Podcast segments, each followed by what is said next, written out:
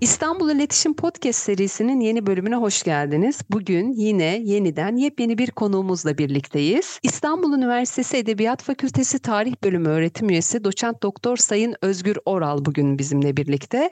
Sayın hocamızla Türk dizilerinde Osmanlı kültürünü konuşacağız ve özellikle Kanuni dönemi özelinde konuşacağız bugün. Tabii Kanuni dönemi deyince aklımıza gelen ilk dizi herhalde Muhteşem Yüzyıl'dır. Muhteşem Yüzyıl'da Kanuni döneminin işlenmesi ve gerçekte Kanuni dönemini konuşacağız hocamla birlikte. Hocam size söz vermeden ilk sorumla hemen başlamak istiyorum izin verirseniz. Hocam Osmanlı'da biliyoruz ki harem, harem kültürü çok önemli bir kültür ve harem önemli bir kurum. Fakat özellikle Muhteşem Yüzyıl dizisine bakarsak bu dizide harem çok daha farklı tasvir edilmiş durumda. Acaba bize gerçekte harem kültürü neydi? Osmanlı'da harem ne demekti? Anlatabilir misiniz? Evet, e, Teşekkür ederim. Yani tabii ki bu harem meselesi Muhteşem Yüzyıl dizisi dolayısıyla Türk kamuoyunun epeyce bir gündemine girdi. Evet. Tabii dizinin üzerinden epeyce vakit geçti. Detayları çok fazla şu an hatırlayamıyor olsam da genel bir takım bir şeyler söyleyeceğim. Bunun öncesinde zannederim Osmanlı'da harem meselesini konuşmamız lazım. Ee, Osmanlıların icadı olan bir kurum değil bu kurum. Osmanlıların e, evvelinde de hatta Antik Yunan'da, Roma'da, Hint, Çin ve medeniyetlerinde, eski Mısır'da İslam öncesi Türk ve Arap dünyasında birçok yere baktığımızda e, hanedan saraylarında biz kadınlara, kadın hizmetkarlara tahsis edilmiş bölümleri görebiliyoruz. Tabii e, bu bölümlerde de genellikle köle statüsünde bulunan kadınlar yer alıyor. Tabii İslamiyetle birlikte, Türklerin de İslam'a girişiyle birlikte bu uygulamanın biz devam ettiğini, Türk ve Müslüman saraylarında da harem kısımlarının olduğunu görüyoruz. Bu haremlere baktığımızda e, iki tür e, cariye, Osmanlı örneğine de gelecek olursak iki tür cariyenin köle statüsündeki kadının olduğunu görüyoruz. Bunlardan birincisi hizmetli statüsünde olan cariyeler. Diğer bir statü ise hükümdar ile yani istifraş hakkı dediğimiz e, hakka sahip olan cariyeler. Yani bunlar hükümdarla karı koca hayatı yaşama hakkına sahip olan cariyelerdir. E, tabii bu özelliği dolayısıyla böyle özellikle de oryantalistlerin resimlerinde, tablolarında çok enteresan e, imajlar karşımıza çıkabiliyor. Fakat sağlıklı bir bakış açısı geliştirmemiz lazım bizim hareme ilişkin. Yani harem böyle bir tırnak içerisinde söyleyelim bir fantezi mekanı değil. Oldukça ciddi bir devlet kurumu. Bunun altını çizelim. Tabii Osmanlı hükümdarları aslında 16. yüzyıl başlarına kadar genellikle özgür kadınlarla nikah kıyıyorlar. Yani bunlar komşu beyliklerin, komşu devletlerin, e, hanedan ailelerine mensup olan kişiler olabiliyor. Fakat burada bir takım politik sıkıntılar ortaya çıkma ihtimali belirince 16. yüzyıl başı ile birlikte e, bu uygulamanın değiştiğini e, görüyoruz biz. Bu tarihten sonra artık Osmanlı sultanlarının biz özgür kadınlarla nikah kıymadıklarını, haremlerindeki cariyelerle aile kurmaya başladıklarını görüyoruz. E, tabii ki böylelikle ciddi bir kurum teşekkül etmeye başlıyor ve bu kurumun başında da Valide Sultan'ın yer aldığını söylememiz lazım. Yani buradan aşağıya doğru devam eden bir hiyerarşi mevcuttur Osmanlı hareminde ve burada burası aynı bir aynı zamanda bir eğitim kurumudur. Onu da zikretmemiz lazım ve her türlü iş, her türlü uygulama aslında çok katı bir protokolle ve çok katı bir disiplin kuralları dahilinde görülmüştür. Şimdi bu kısa girişten sonra Osmanlı'daki hareme dair Muhteşem Yüzyıl dizisindeki hareme kısaca değineyim. Yani aslında Muhteşem Yüzyıl dizisi e, haremi Türk kamuoyunun bir anlamda ve devamında da dünya kamuoyunun e, gündemine taşımış olan bir dizi. Evet. Çünkü bu dizi birçok ülkede gösterildi onu da biliyoruz. E, dizinin danışmanları ciddi tarihçiler. Onun da altını çizmemiz lazım. Tarihsel birçok hassasiyet bu dizide gösterildi. Bununla birlikte tabii ki e, tarihi dizi ve filmlerin de bir doğası var. Yani nihayetinde oradaki dilin bir şekilde seyirciyi yakalaması, tutması gerekiyor. Bu anlamda aslında bizim haremde görmediğimiz fakat dizide gördüğümüz özellikle kadın erkek ilişkileri tasvirinde bir takım aşırılıklar diyebileceğimiz hususların olduğunu görebiliriz. Çok bir cadı kazanı havası var dizideki e, haremin. Fakat bunun da böyle olmadığını dediğim gibi içeride çok sıkı bir disiplin sürecinin işlediğini e, söyleyebilirim ama yani genel anlamda ben bunu gündeme taşıdığı için harem meselesini güzel gösterilmiş, güzel kurgulanmış bir şey olduğunu, bir dizi olduğunu söyleyebilirim ve buradaki harem tasvirinin de yeterli bir tasvir olduğunu söyleyebilirim açıkçası. Yani bunu da şey açısından düşününce yani bir dizi dili, tarihsel dizi dili, tarihsel film dili açısından e, düşündüğümde fena bir iş çıkarılmadığı kanaatindeyim. Peki hocam şimdi muhteşem yüzyıl deyince tabii aklımıza iki önemli karakter geliyor ve Osmanlı tarihinin en önemli iki karakterlerinden biri Kanuni ve Hürrem ve onların arasındaki büyük aşk. Kanuni Sultan Süleyman'ı bize anlatırsanız kimdir Kanuni Sultan Süleyman? Nasıl bir padişahtı? Gerçekten Hürrem tarafından kandırılmış bir padişah mıydı? Yani bu e, güzel bir soru. Şöyle yani zihinlerdeki sultan figürü nasıl bir sultan figürüdür? Bunu tam olarak kestiremiyorum ama şunu söyleyebilirim. Bizim bugünkü algılarımızın oldukça ötesinde bir yönetici figürü olduğunu söylemem lazım. Kesinlikle. Evet yani bir hukukla kayıtlı, e, sınırlanıyor. Osmanlı örneğinde İslam hukukunun e, cari olduğunu varsayacak olursak belli bir hareket sınırlılığı söz konusu olmakla birlikte oldukça geniş yetkileri var sultanın. Hele bir de sorunuza gelecek olursam yani Kanuni Sultan Süleyman gibi bir figür oldukça yani Osmanlı tarihinin belki de e, unik bir figürü, en önemli sultan figürü diyebileceğimiz hem uzun süren iktidarı dolayısıyla hem de savaş sahrasında rüştünü defalarca ispat etmiş olması dolayısıyla üç kıtada birçok denizlerde ve okyanusta fetihler yapmış bir figür olması dolayısıyla yani bu sultanın yapabileceklerinin limitleri çok ötelerde bir yerde. Evet. Bununla birlikte yani Şimdi şunu da unutmayalım. Evet sultan figürü çok ötelerde bir figür olmakla birlikte bir insandan bahsediyoruz ve birçok insan gibi Kanuni Sultan Süleyman'ın da birçok insani zaafı elbette ki mevcut. Hürrem Sultan mevzuna bunu bağlayacak olursak da Hürrem Sultan Kanuni Sultan Süleyman'ın sevdiği, oldukça saygı duyduğu ve aslında sevgisini de talep ettiği bir e, figür. E, bunu e, rahatlıkla söyleyebilirim. Ama yani şey demek e, tamamen Hürrem Sultan tarafından manipüle ediliyordu tamamen onun tarafından yönetiliyordu gibi bir portre çıkarmak da çok sağlıklı olmaz kanaatindeyim. Peki hocam şimdi tam tersi Hürrem tarafına bakmak istiyorum. Şimdi benim de özellikle bir kadın olarak Hürrem Sultan bu diziden sonra inanılmaz ilgimi çekti. Hürrem Sultan'ı çok duyduk. Çok belki ama çok da dikkatimizi çekmemişti ve hala Birçok kaynakta okuyorum, bakıyorum ama hala karar veremedim. Hürrem gerçekten entrikacı mıydı? Nasıldı Hürrem Sultan'ın kişiliği? Bazı kaynaklarda aslında Hürrem Sultan'ın hiç anlatıldığı gibi olmadığını, tam aksine çok dindar olduğunu, zaten Osmanlı'da bunlara izin verilmediğini, bunları yapamayacağını söylenirken başka kaynaklarda evet gerçekten Hürrem entrikacıydı. Hürrem işte Pargalı'nın ölümüne neden oldu. Şehzade Mustafa'nın ölümüne neden oldu diyor. Hatta hocam dizide ilgimi çeken dizide ve mesela sonrasında tekrar sadece Muhteşem Yüzyıl üzerinden düşünmezsek Kösem Sultan dizisini hatırlıyorum mesela. Yanlış hatırlamıyorsam TRT'de de bir dizi var mesela ama orada çok net sahneleri bilmiyorum doğru söylemek gerekirse. Ama çok karşılaştığımız bir sahne var bu dizilerde. Sultanlar bir paravan arkasından paşalarla görüşüyor ve onlara emirler yağdırıyor. Hocam gerçekten Hürrem entrikacı mıydı ilk sorum? İkinci sorum bir sultan o dönemde paravan arkasından da olsa paşalarla görüşebilir miydi?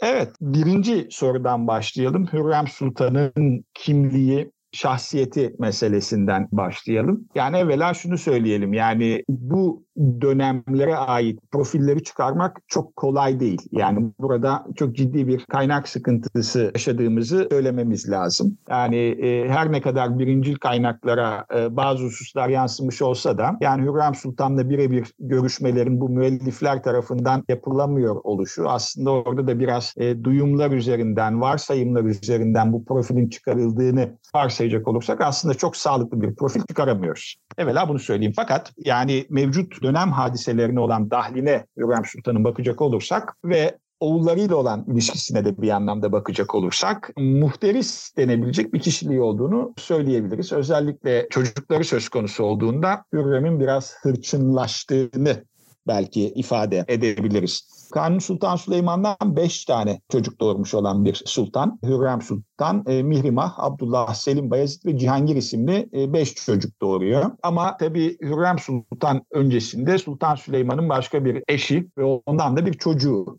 var bu da uzunca bir süre aslında e, problem olacak ve yanlış hatırlamıyorsam muhteşem yüzyılda da e, bu gerilim oldukça detaylı bir biçimde işlenmiş idi. Tabii evvelinde Sultan Süleyman'ın annesi Hafsa Sultan sağ iken haremdeki düzen yani e, konuşmanın başında da söyledim mi orada sıkı bir disiplin var idi diye. Haremdeki düzen daha düzgün işleyen, daha bu iki hanımın da nispeten kontrol edilebildiği bir düzen var idi. Fakat Kanuni'nin annesi Hafsa Sultan'ın vefatı sonrasında Kanuni'nin ilk eşiyle Mahidevran Gülbahar Sultan ile Hürrem Sultan arasında bir rekabetin başladığını söyleyebiliriz. Bu rekabetin kazananı Hürrem Sultan olacak. Hem Şehzade Mustafa'yı uzaklaştırmayı payitahttan olmaktan başaracak. Onunla birlikte annesini de haremden çıkarmayı başaracak. Yani burada bir başka detay daha var. Yani yine konuşmanın başında söylediğim cariyelik meselesi, istifraş hakkı meselesi aslında burada bir nikah zorunluluğu yok. Yani sultanın cariye ile nikahlanması gerekmiyor. Bununla birlikte Hürrem Sultan'ın Sultan Süleyman'ı bu hususta ikna ettiğini ve onunla nikahlandığını ve böylece saraydaki gücünü de daha da arttırdığını e, görüyoruz. Yani hem çok çocuk doğurmuş olması hem e, ilk doğan şehzadeyi, Ekber şehzadeyi e, payitahttan uzaklaştırmış olması hem de işte bu nikah dolayısıyla aslında e, sultan üzerinde belli bir nüfuzu tesis ettiğini Hürrem Sultan'ın söyleyebiliriz. Tabii yine sonraki dönemde Şehzade Mustafa hadiselerinde ve yine Pargalı İbrahim Paşa hadiselerinde Hürrem Sultan'ın aktif bir siyasi pozisyon aldığını görüyoruz. Yani buralarda da bu muhteris kişiliğinin ortaya çıktığını yani kendi çocuklarına iyi bir gelecek hazırlamak amacıyla ortaya çıktığını görmekteyiz. Bütün bu resme birlikte baktığımızda yani evet bir takım entrikalar içerisinde olduğunu Hürrem Sultan'ın söyleyebiliriz. Negatif bir yaklaşımla. İkinci olarak paşalarla görüşme meselesi. E, orada da tabii yine diziyle ilgili bir durum var. Yani bu kadar rahatlıkla haremden bir kişinin paşalarla görüşmesi mümkün değil. Bununla birlikte tabii harem sistemi içerisinde ağlar da mevcut. Harem içerisinde görev yapan Bunlar hadım ağlar. E, bunlar vasıtasıyla iletişim kurması paşalarla mümkün iken bir araya gelmesi, aynı mecliste bulunması, yüz yüze meseleleri tartışması çok fazla tarihsel gerçeklikle örtüşmüyor diyebilirim. Peki hocam yine ilgi çeken ve hatta hatırlıyorum o dönemdeki haberleri Şehzade Mustafa'nın ölümü. Dizinin o sahnesinde Türk halkından pek çok insan Hürrem Sultan'ın kabrine gidip beddualar okuyanlar, Şehzade Mustafa'nın kabrine gidip dualar edenler pek çok insan bu olaydan çok etkilendi. Şimdi dizide Şehzade'nin bir hain olmadığı görülüyor. Gerçekte Şehzade Mustafa bir hain miydi? Çok keskin bir soru. Evvela bunu e, söylemeliyim. Yani Şehzade Mustafa önemli bir tarihi figür ve Osmanlı tarihinde tahta geçmemiş, sultan olmamış bir figür için oldukça baskın bir figür. Onu söylememiz lazım. Hı hı. Ve genellikle de haksızlığa uğradığı düşünülen bir figür. Tabii bunun kökenleri e, meselesine belki değinebiliriz. Az evvel de söylediğim gibi Büyük Şehzade oluşu. Osmanlı Devleti'nde tahta kimin geçeceği ne dair yazılı bir kaide yok. Evvela bunu söyleyelim. Yani padişahların vefatından sonra tahta kim geçecek meselesi ciddi bir problem olarak karşımıza çıkıyor. E, bu Fatih Sultan Mehmet dönemine kadar aslında çok ciddi karışıklıklara da neden olan bir mesele. Yani tahta geçebilen geçiyor. Ve daha sonra da kardeşleriyle bir mücadele süreci başlıyor ve Osmanlı Devleti bu süreçlerde oldukça zarar görmüş olan bir devlet. Bu yüzdendir ki 2. Mehmet'le birlikte bir düzenleme yapıldığını görüyoruz. Ama burada da yine tahta kimin geçeceğinin belirtilmediğini fakat tahta geçenin diğer kardeşlerini olası bir problem, devletin problem yaşamaması için öldürebileceğine dair bir cevaz verildiğini görüyoruz. Bununla birlikte beklenen en büyük şehzadenin tahta geçmesi. Yani bunu da e, söylemeliyim ama bu bir yazılı kaide değil. Onu ifade edeyim. Şimdi Şehzade Mustafa'dan en büyük şehzade oluşu dolayısıyla tahtın en önemli varisi gibi görünüyor. Ama Hürrem Sultan'ın oğlu değil. Şimdi bu haseple Hürrem biz onu İstanbul'dan uzaklaştırdığını görüyoruz. İstanbul'dan uzaklaştırma şu, evvela onun Manisa'ya gidişini temin etmiş idi Hürrem Sultan. Fakat daha sonra Manisa'nın da İstanbul'a yakınlığı dolayısıyla Manisa'dan da uzaklaştırmaya çalıştığını görüyoruz ve Hürrem Sultan'ın girişimleriyle birlikte Şehzade Mustafa'nın Amasya'ya gönderildiğini yani aslında İstanbul'dan oldukça uzak bir noktaya gönderildiğini görüyoruz. Yani bu şu anlama geliyor sultanın vefatı sonrasında İstanbul'a intikali Şehzade Mustafa'nın oldukça güç olacak. Ondan evvel birisi gelip şehzadelerden yani Hürrem Sultan'ın çocuklarından bir tanesi gelip tahta geçecek. Tabi e, Şehzade Mustafa Manisa'dan Amasya'ya gönderildikten sonra Manisa'da onun yerine Şehzade Mehmet'in getirildiğini görüyoruz. Fakat Şehzade Mehmet bir kısa bir süre sonra vefat ettikten sonra Mustafa'nın bir kez daha Manisa için ümitlendiğini fakat bu sefer de Mehmet'in yerine Mustafa'nın değil Hürrem Sultan'ın diğer oğlu ki daha sonra padişah olacak Selim'in Manisa'ya sancak beyi olarak görevlendirildiğini görüyoruz. Şimdi Mustafa bundan dolayı bir üzüntü yaşıyor ve burada da aslında taht için düşünülmediğini anlıyor. Bundan sonraki süreç aslında problemlerinde başladığı bir süreç. Babasıyla ilişkisi Şehzade Mustafa'nın hiç iyi bir süreç değil ve bu sürecin sonunda da idamı e, söz konusu olacak. Osmanlı kaynaklarının biz Mustafa'yı mağdur olarak gösterdik verdiklerini görüyoruz. Yani asker nezdinde de oldukça sevilen bir isim. Siz az evvel şeye değindiniz, filmdeki o sahneye değindiniz. Hani ben dizinin çok sıkı bir takipçisi değil idim ama o sahneyi defalarca YouTube'dan ben de izledim. Açıkçası ben de normalde tabii tarihçi olarak belli bir mesafe koymaya çalışsam da bu tarihsel figürlerle ilgili e, arama. Orada ben de çok etkilendiğimi söylemeliyim. Peki ne oldu? İran Seferi esnasında 1553 senesinde Şehzade Mustafa öldürüldü. Burada da hem fikir olunan husus işte Hürrem Sultan'la yine Hürrem Sultan'ın damadı olan Rüstem Paşa'nın bu e, idam meselesinde etkili olduğunu e, yine kaynakların yazdığını doğrudan yahut ima ettiğini görüyoruz. Peki hocam şimdi Biliyoruz ki Kanuni Sultan Süleyman başta Şehzade Mustafa olmak üzere oğullarını ve torunlarını, yeğenlerini katlettirmiş, onlara ölüm emirlerini vermiş bir padişah. Bu Kanuni'nin vicdansız olduğunu mu gösterir? Bize bunu dönemin şartlarında değerlendirebilir misiniz? Yine az evvel değindiğim kardeş katli meselesinde de olduğu gibi yani buna iki türlü bakıyorum ben. Yani birincisi ne diyelim bir insan kimliğiyle diyeyim bakıyorum. Yani hani e, evet vicdana çok sığmayan hadiselermiş gibi kardeşlerin katledilmesi, yeğenlerin öldürülmesi yahut evlatların öldürülmesi bu elbette benim de kabulde zorlandığım bir mesele. Ama ben hadiselere tarihçi nazarıyla baktığımda bir vicdan çerçevesinden açıkçası bakmıyorum onu söylemeliyim. Dönemin şartlarını anlamaya çalışıyorum bu hadiselerin devletin bekası açısından, devlet düzeninin devamı açısından, olası büyük felaketlere ilişkisi bakımından ne anlama geldiğine bakıyorum. E, böyle olduğunda anlıyorum. Yani bu tasvip etme değil ama bunu anlayabiliyorum, anlamlandırabiliyorum.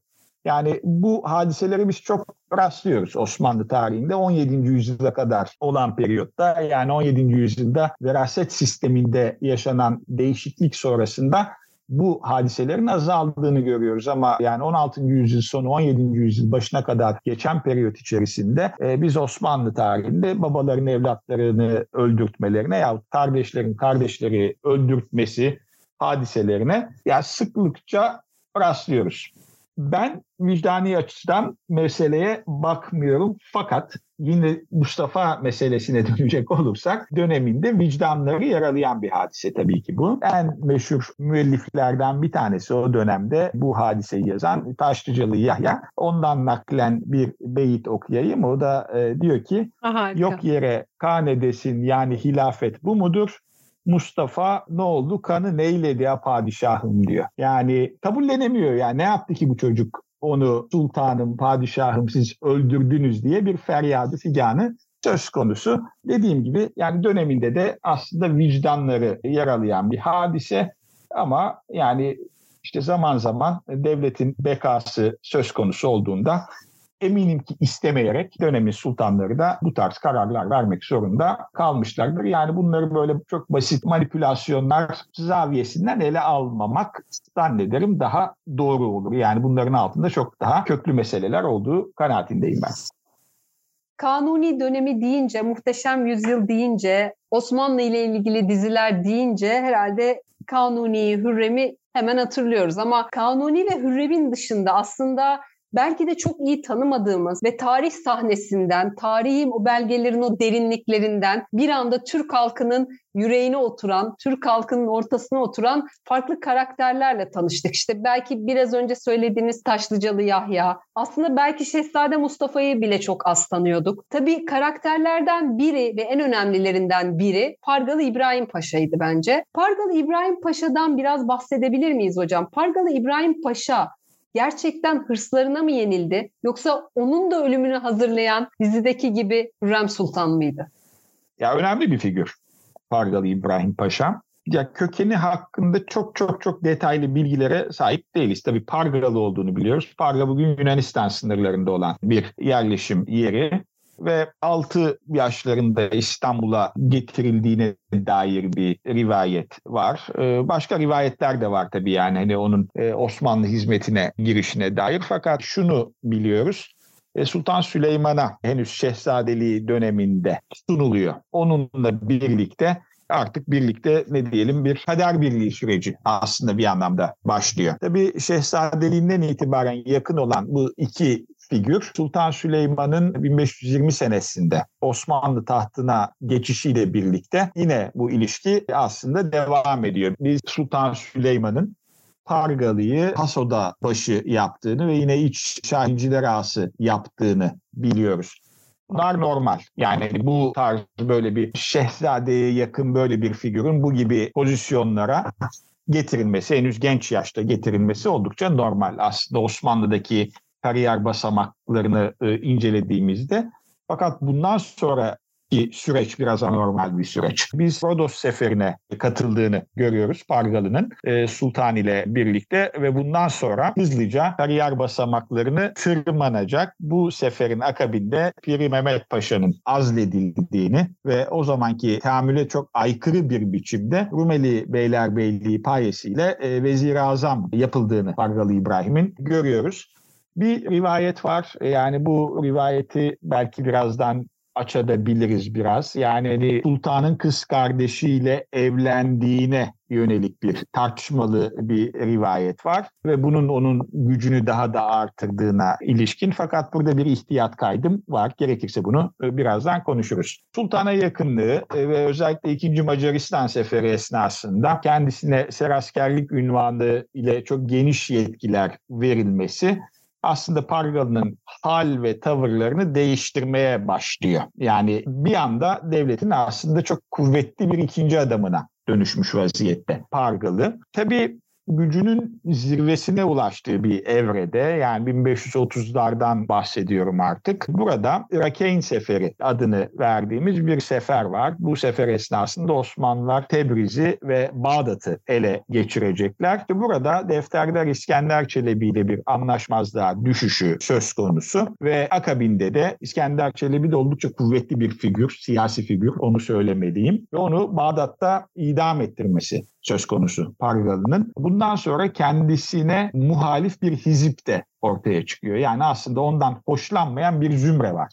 Yani sadece Hürrem Sultan açısından bakmayalım. Onun dışında da devlet adamları yani kariyer basamaklarının çok hızlı bir biçimde tırmanması, çok büyük bir güce sahip olması ve diğer güçlü figürleri tasfiye etmeye başlaması bir anlamda kendisine karşı bir muhalefetin oluşmasına neden oluyor. Tabii yine bazı rivayetlerde Bağdat'ın fethi sonrasında kendisini sultan ünvanı ile e, anmaya başladığı da söyleniyor. Yani bir anlamda kendisini sultanın yerine koymaya çalıştığı da e, söyleniyor. Bunlar hep rivayetler. Yani yine aslında Osmanlı tarihinin bu dönemine ilişkin bir kaynak sıkıntısı söz konusu.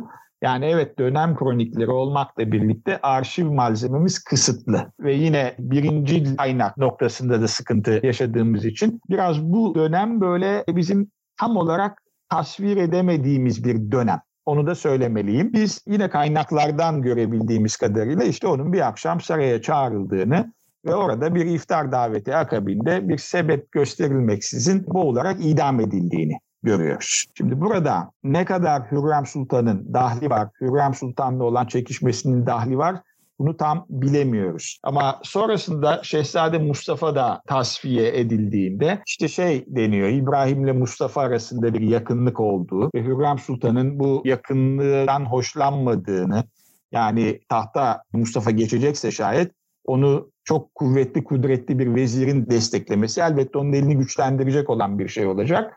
Hani bunun önünü almak için onun aleyhine Hürrem Sultan'ın çalıştığını görüyoruz. Rivayetlerden görüyoruz ama mesela Celalzade Mustafa Çelebi'nin rivayeti ise biraz daha farklı. Yani o Hürrem Sultan'ı işin içerisine katmadan Pargalı İbrahim'in kendi hal ve etvarındaki değişiklikler dolayısıyla sonunun hazırlandığını düşünüyor. Aslında onu çok dindar, çok adaletle hükmeden, işlerini adaletle gören, işlerine çok sıkı sıkıya sahip çıkan bir figür olduğunu fakat özellikle Bağdat'ın fethi sonrasında onda bir değişiklik yaşandığını Celalzade Mustafa'nın yazdığını görüyoruz ve ya bu bir ahlaki de bir değişiklik ve bunun kendi sonunu hazırladığını ve sultanın gazabının üzerine çektiğini Celalzade yazıyor. Venedik kaynaklarında da yine bir takım ben de doğrudan bu konuyu çalışmamakla birlikte başka bir proje kapsamında bu kaynakları inceledim.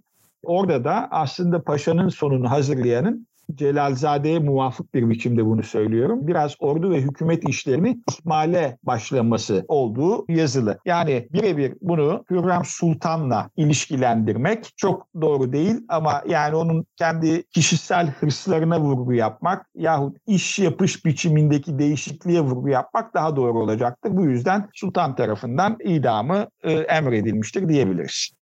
Sizin de söylediğiniz gibi yine Padişah Pargalı İbrahim Paşa'nın ölüm emrini veriyor. Hatta Pargalı İbrahim Paşa'nın ölüm emrini verdikten sonra yetmiyor. Daha sonra devlete karşı tehdit oluşturmaması için çocuklarının da ölüm emrini veriyor. Ve baktığınız zaman aslında bir padişah ama aynı zamanda Hatice Sultan'ın öz kardeşi, öz abisi hem çocuklarını hem de eşini öldürtüyor. Ve bazı kaynaklarda dizide de böyle kısa bir süre sonra hatta iki yıl sonra kadar Hatice Sultan'ın öldüğünü görüyoruz bu acıya dayanamayıp. Hocam acaba böyle bir ölüm emrini verdikten sonra padişah sultanlarla padişahların ilişkilerinde nasıl farklılıklar oluyor o dönemde? Bu konuyla ilgili bilginiz var mı? Evet birkaç hususu burada e, zikretmek lazım. E, aslında bütün bu podcast'in yapılış amacıyla da ilişkili bir durum var. Yani gerçeklikle kurgu arasındaki ilişki işte zaman zaman bir takım sorunların ortaya çıkmasına neden olabiliyor. Yani gerçek olmayan kurgunun içerisine dahil olduğunda bundan sonra zihinler bu yönde şekillenebiliyor. Kanuni Sultan Süleyman'ın kız kardeşi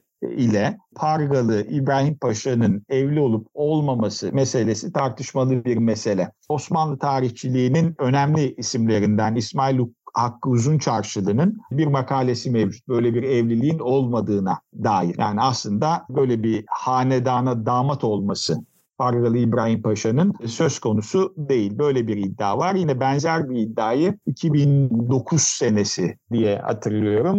2009 ee, senesinde e, Ebru Turan Hoca da bir e, makalesinde dile getirdi ve böyle bir evliliğin aslında olmadığını yazdı. Ben de yani spesifik bir tarih verebildim çünkü o dönemlerde Venedik Devlet Arşivinde Baylos raporlarından bu hadiseyi okumaya çalıştım. Şansımıza bu hadise Baylo raporlarına e, girmiş vaziyette.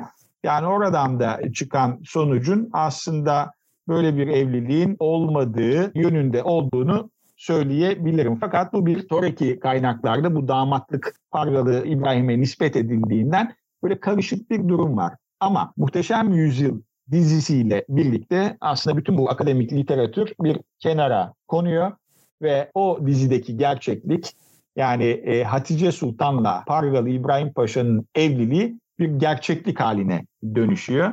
Ve bundan sonra bunu ayıklaması da aslında çok kolay olmayacak. Bir hususu daha ilave edip bitireceğim. O da şu yani sonrasında yani evli olduklarını, sultanın kız kardeşiyle evli olduklarını varsayalım. İbrahim Paşa'nın vefatı sonrasında bu ilişki nasıl olmuştu diye e, sordunuz. Bundan hareketle buna cevap veremeyeceğim ama sonraki dönemlerde de benzer hadiseler yaşanıyor. Padişahların kız kardeşleri önemli devlet adamlarıyla nikahlandırılıyorlar. Aralarında nikah kıyılıyor ve bu damatlardan zaman zaman öldürülenler oluyor.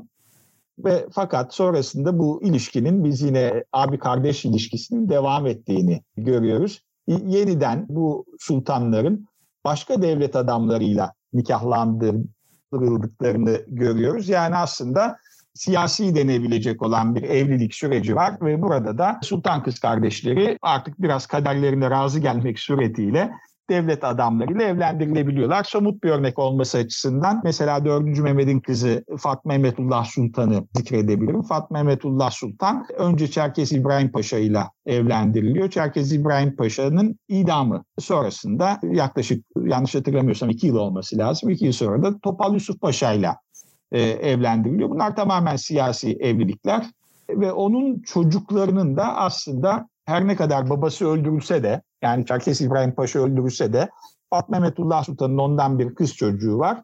O yine hanedan içerisinde varlığını, hayatını devam ettiriyor. Bu şekilde zannederim bir cevap vermek bu sorunuza mümkün. Özgür Hocam size çok teşekkür ediyorum. Biz aydınlattığınız, değerli vaktinizi ayırdığınız için. Aslında çok önemli bir konuydu bu. Dizilerdeki Osmanlı ve tarih belgelerindeki Osmanlı. Sayenizde bir kıyaslama imkanına sahip olduk. Biraz daha tarihin böyle tozlu sayfalarını beraber araladık. Çok teşekkür ediyorum hocam katıldığınız Rica ederim. Ben teşekkür ederim. Çok sağ olunuz. Özgür hocama teşekkür ettikten sonra Asıl teşekkürüm siz değerli dinleyicilerime. İstanbul İletişim Podcast serisinin yeni bir bölümündeydik. Yine birlikteydik. Bir diğer programda görüşmek dileğiyle. Hoşçakalın diyorum.